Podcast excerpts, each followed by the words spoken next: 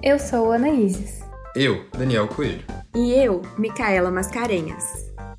O Pílula é feito por estudantes de medicina da Universidade Federal de Juiz de Fora. Acreditamos que a sociedade precisa de um pouco mais de gentileza, objetividade e ciência. Nesse segundo episódio, falamos de método científico, psicologia cognitiva, heurística e astrologia, para explicar como seres humanos erram ao analisar a realidade. Espero que você goste.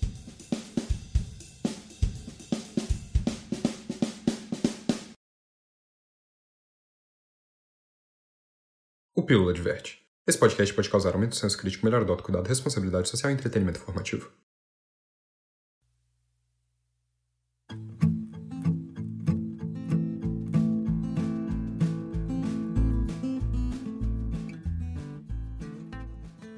Rinoceronte é um dos animais mais pesados da Terra. Ele pode chegar a 5 toneladas, distribuídas em cerca de 1,5 metro de altura e 3,5 metros de comprimento. São mais conhecidos pelo chifre, que pode ser único ou duplo, próximo ao focinho. Desde a década de 1960, a população do rinoceronte negro caiu mais de 95%. O principal motivo? A caça predatória.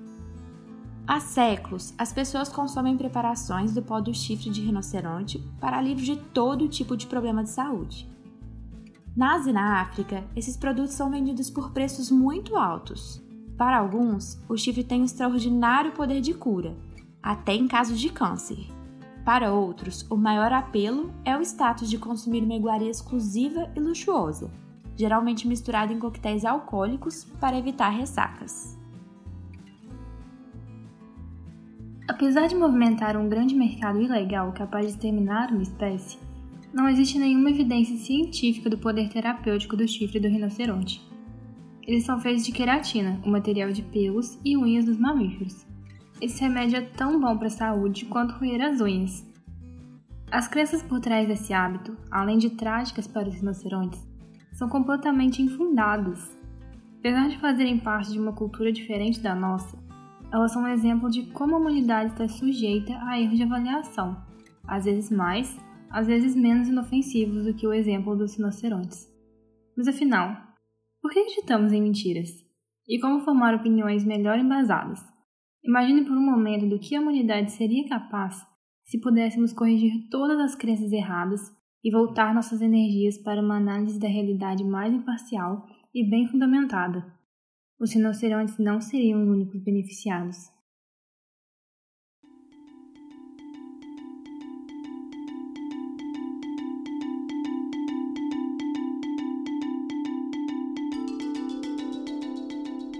A maioria das nossas teorias e crenças podem ser simplificadas como relações causais e influências de intensidade. Exemplo: os remédios levam à cura de uma doença. As políticas públicas levam à melhora de algum indicador social.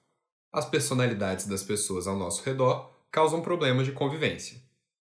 Estamos o tempo todo identificando explicações que podem ser resumidas como algum fator que aumenta as chances de algum desfecho. Grave essas duas palavras, fator e desfecho. Para um pesquisador, a melhor maneira de provar cientificamente essa relação é através de um experimento. Ele precisa de um grupo de pessoas que aceite participar de um teste, onde uma parte delas será exposta ao fator e uma parte não será, para no final da pesquisa ser medida a ocorrência do desfecho. Traduzindo, se você quer saber se a hidroxicloroquina funciona para a Covid-19, você acompanha pessoas com a doença, algumas tomam o remédio, chamamos de grupo intervenção, e outras não tomam, chamamos de grupo controle. No final, observamos se houve diferença nos indicadores de melhora e cura entre os grupos. Além disso, existem outros procedimentos essenciais. Olha só. O pesquisador precisa que os grupos sejam parecidos. Os participantes devem ter mais ou menos a mesma idade, a mesma condição de saúde, tomar os mesmos remédios. Isso significa que o experimento é controlado. Ou seja, variáveis relevantes têm que ser registradas e monitoradas para que não interfiram nas chances do desfecho mais do que o remédio. Além disso, mesmo que o grupo intervenção no final tenha mais curados do que o grupo controle, isso não é prova suficiente. O pesquisador precisa fazer um cálculo de significância estatística, no qual ele mede a possibilidade de a diferença dos desfechos ser uma coincidência. Esse é um modelo ideal em que chegamos a conclusões com alto nível de certeza. A maioria de nós não tem acesso a cobaias e laboratórios. Mesmo assim, a mente humana tem uma habilidade cognitiva que gera conclusões fortes e arraigadas, mesmo com dados incompletos. É o que chamamos de julgamento por representação.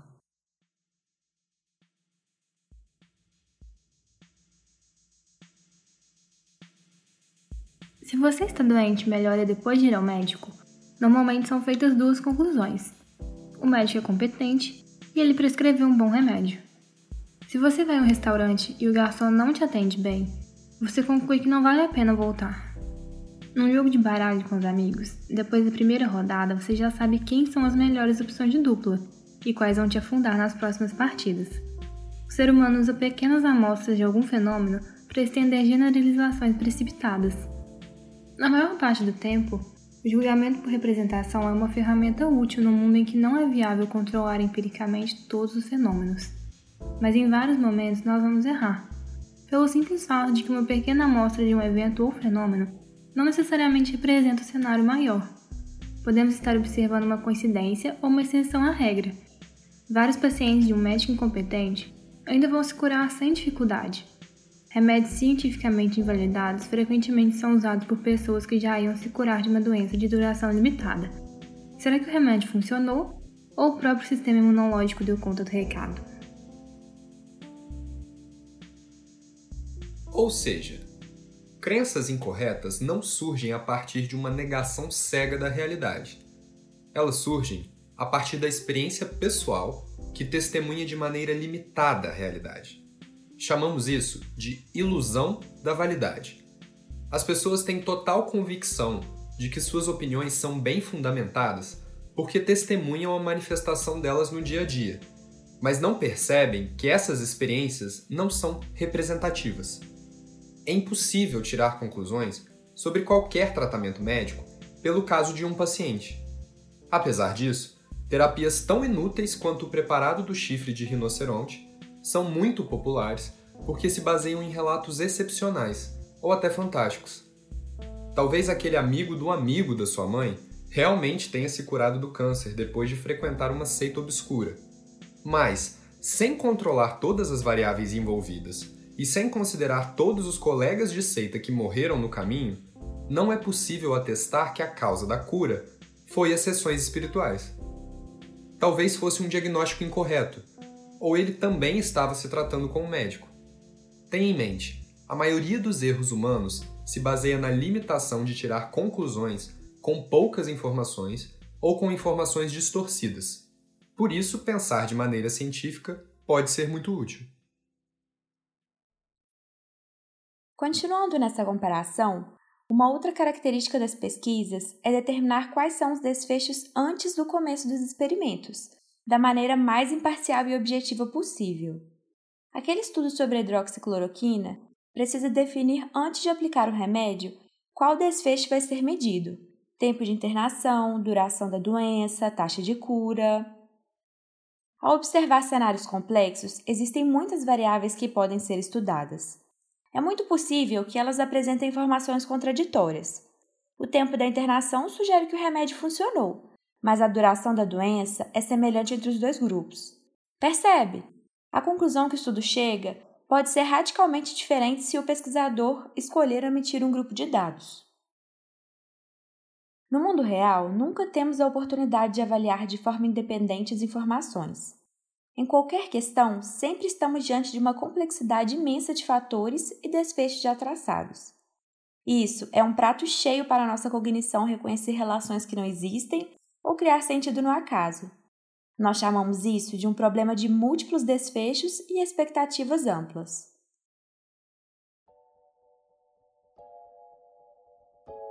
Horóscopo de Câncer Personalidade. O canceriano Ele é carinhoso, emotivo, romântico. O homem de câncer é fiel, ele não trai. Ele tende até a ser pegajoso demais, inseguro com a relação, chorão, se faz de vítima. Já a mulher é protetora, amorosa, mas tem que tomar cuidado para não se tornar dependente emocionalmente do parceiro. O horóscopo é o exemplo perfeito do problema de múltiplos desfechos e expectativas amplas. Quando somos apresentados a informações complexas, a mente humana não processa os dados de maneira imparcial. Nós temos uma tendência natural de buscar relações e confirmações. Quando diante de tantas características de personalidade, como numa leitura astrológica, nós conseguimos ligar os pontos que de fato nos identificam e relevar aqueles que não têm tanto a ver assim. Essa distorção é mais intensa quando as informações são muito subjetivas. Na ciência, os desfechos precisam ser medidos. Leituras de pessoas diferentes devem chegar às mesmas conclusões. O horóscopo se beneficia do oposto, de informações pouco específicas.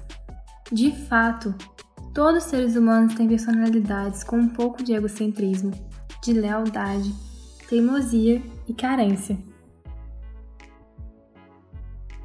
Ao mesmo tempo, a astrologia amplia as chances de sobreposição ao criar expectativas extremamente amplas. Essa característica não se parece com seu signo, mas o ascendente ou o signo em Marte definitivamente explicam o fim do seu namoro. Talvez esse ceticismo não combine muito com o meu signo, ou a maioria do meu mapa astral. Eu sou leonino com Vênus em Marte em Câncer. Mas pensando no meu ascendente em Capricórnio e no meu Mercúrio em Virgem, a astrologia é infalível. Ou seja, no mundo real, para todos os fenômenos sempre vão existir múltiplos fatores para ser considerados. Geramos distorções da realidade ao escolher alguns poucos de maneira não representativa para fundamentar nossas crenças. O nosso cérebro e nossas habilidades cognitivas foram produzidos pela seleção natural. Entre nossos ancestrais mais próximos, fomos treinados a valorizar determinadas características dos fenômenos. Não lembramos os eventos de maneira fria e imparcial. Na nossa mente, os eventos são pintados com diferentes cores e diferentes intensidades. Pinturas muito intensas e memoráveis são produzidas a partir de eventos que têm algum apelo ao nosso senso de prazer e dor, ou que manifestam algum padrão visual ou sequencial. O hedonismo foi a escola filosófica grega dos que defendiam que o prazer era o bem supremo da vida, o motivo da existência humana. A felicidade viria de fazer escolhas que dão mais prazer a maior parte do tempo. Chamamos de assimetria hedônica o fato de que a mente humana reconhece melhor e valoriza exageradamente eventos e fatores que exercem alguma influência dessa natureza. Eu sempre perco o elevador por poucos segundos.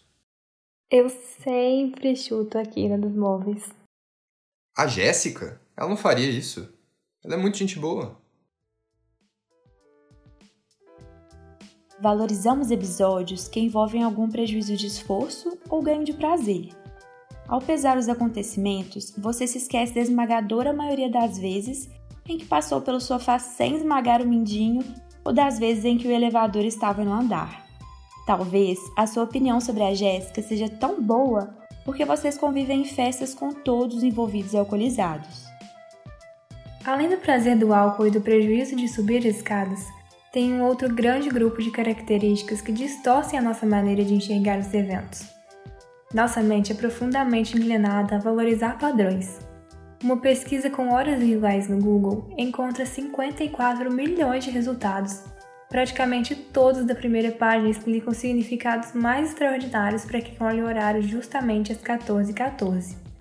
Encontrar esse padrão algumas poucas vezes durante a semana pode levar alguém a procurar um significado especial, mas quantas vezes olhamos as horas num dia?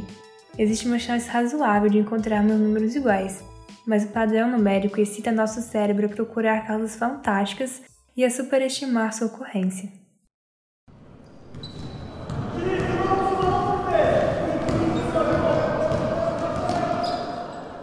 Existe uma crença muito arraigada entre os fãs de basquete de que os jogadores arremessam em sequências. É a ideia de mãos quentes e mãos frias Um jogador que fez a última cesta tem mais chance de fazer a próxima, e o contrário também seria verdade. Imagina se tivéssemos um jeito de testar essa teoria. Bem, nós temos. É a ciência. Vários estudos analisaram exaustivamente as tabelas de cestas de várias temporadas das ligas e chegaram a uma simples conclusão. Não existe uma relação estatística significativa que justifique essa teoria. Mesmo que o jogador arremesse cinco bolas seguidas e depois erre quatro lances seguidos, numa liga com várias combinações de cestas, esse é um desfecho aleatório totalmente possível. É muito provável que você tire várias coroas seguidas se jogar uma moeda um número suficiente de vezes. De acordo com a neurologia do aprendizado, o melhor jeito de recordar algum conhecimento é o resumo sistemático e a revisão frequente. Então prepare-se. Vamos resumir todo o episódio em um parágrafo. Tente recordar das partes que estamos referenciando em cada frase. O mundo é um complexo emaranhado de eventos e fenômenos que podem ou não estar relacionados. A ciência documenta essas relações através de experimentos controlados, amostragens representativas e desfechos objetivos. O ser humano raciocina através de julgamento por representação. Apesar de muito útil, porque não temos acesso a laboratórios, com frequência generalizamos a partir de informações insuficientes e por isso chegamos a conclusões distorcidas. Essa habilidade é tão arraigada que gera uma ilusão de validade ao não perceber os erros de amostragem. Achamos que nossas conclusões são perfeitamente óbvias, derivadas da nossa experiência pessoal racional. Essas distorções são agravadas porque no mundo real temos expectativas amplas e desfechos múltiplos, que podem ser recortados de maneira a reforçar nossa visão de mundo. Além disso, o registro mental dos eventos é profundamente distorcido por tendências cognitivas derivadas da seleção natural. Somos impressionados por assimetrias hedônicas e assimetrias de padrões. E é claro, o Pílula é uma equipe de alunos da medicina da UFJF que tem em algum lugar do mapa astral um signo cínico e racional como Capricórnio ou Virgem. Foi o estudo de cada um desses vieses que originou o método científico formatado para superá-los. Por isso, se você conhece essas variáveis, também vai pensar de maneira mais eficiente e objetiva. Na impossibilidade de ter acesso às informações de forma adequada, confie naqueles que se comprometem a levar esse conhecimento em conta. Uma sociedade que entende de ciência também vai valorizar as suas instituições científicas e o debate comprometido com a realidade. Pelo menos é isso que o Pílula acredita. E esperamos que você também.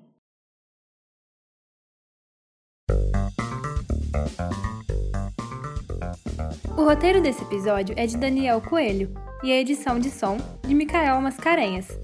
Um agradecimento especial a Melissa Mascarenhas. Estamos nas redes sociais no arroba canal Pílula. Manda uma DM, queremos saber o que você achou. Para ver uma adaptação do roteiro e a bibliografia desse episódio, visite nosso perfil no Medium. O Pílula recomenda. Esse podcast está em fase de teste, mas pode ser compartilhado sem moderação. Até a próxima!